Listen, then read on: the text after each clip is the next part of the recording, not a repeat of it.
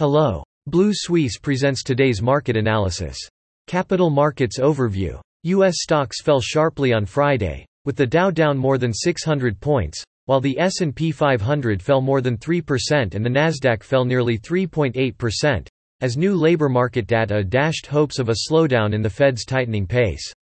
The jobs report continued to point to a tight labor market, with the U.S. economy adding 263,000 jobs last month, above forecasts of 250,000, and the unemployment rate unexpectedly falling to 3.5%. On the corporate front, shares of Advanced Micro Devices fell nearly 14% after it reported preliminary third-quarter revenue that fell short of expectations. However, the three averages are up almost 2% last week from their September 30 lows. Canada S&P TSX Composite fell below 18,575 down more than 2%, on Friday, extending losses from the previous session, as investors continued to assess the major central banks' upcoming announcements after a fresh batch of economic data. The pace of monetary tightening.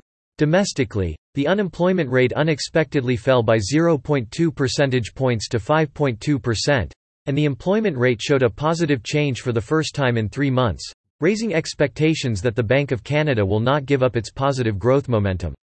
U.S. non-farm payrolls data also came in above expectations, erasing hopes that the Federal Reserve might slow the pace of interest rate hikes earlier in the week. Rate-sensitive sectors led losses in Toronto, with technology and gold stocks down nearly 5%.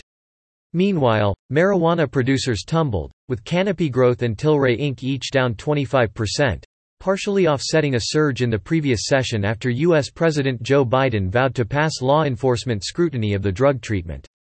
Russia's ruble-based MOEX index continued to fall on Friday, falling nearly 4% to close at 1,945 points, ending the week near a five-year low set on September 26 as investors continued to assess recent geopolitical developments and an impact on the economy.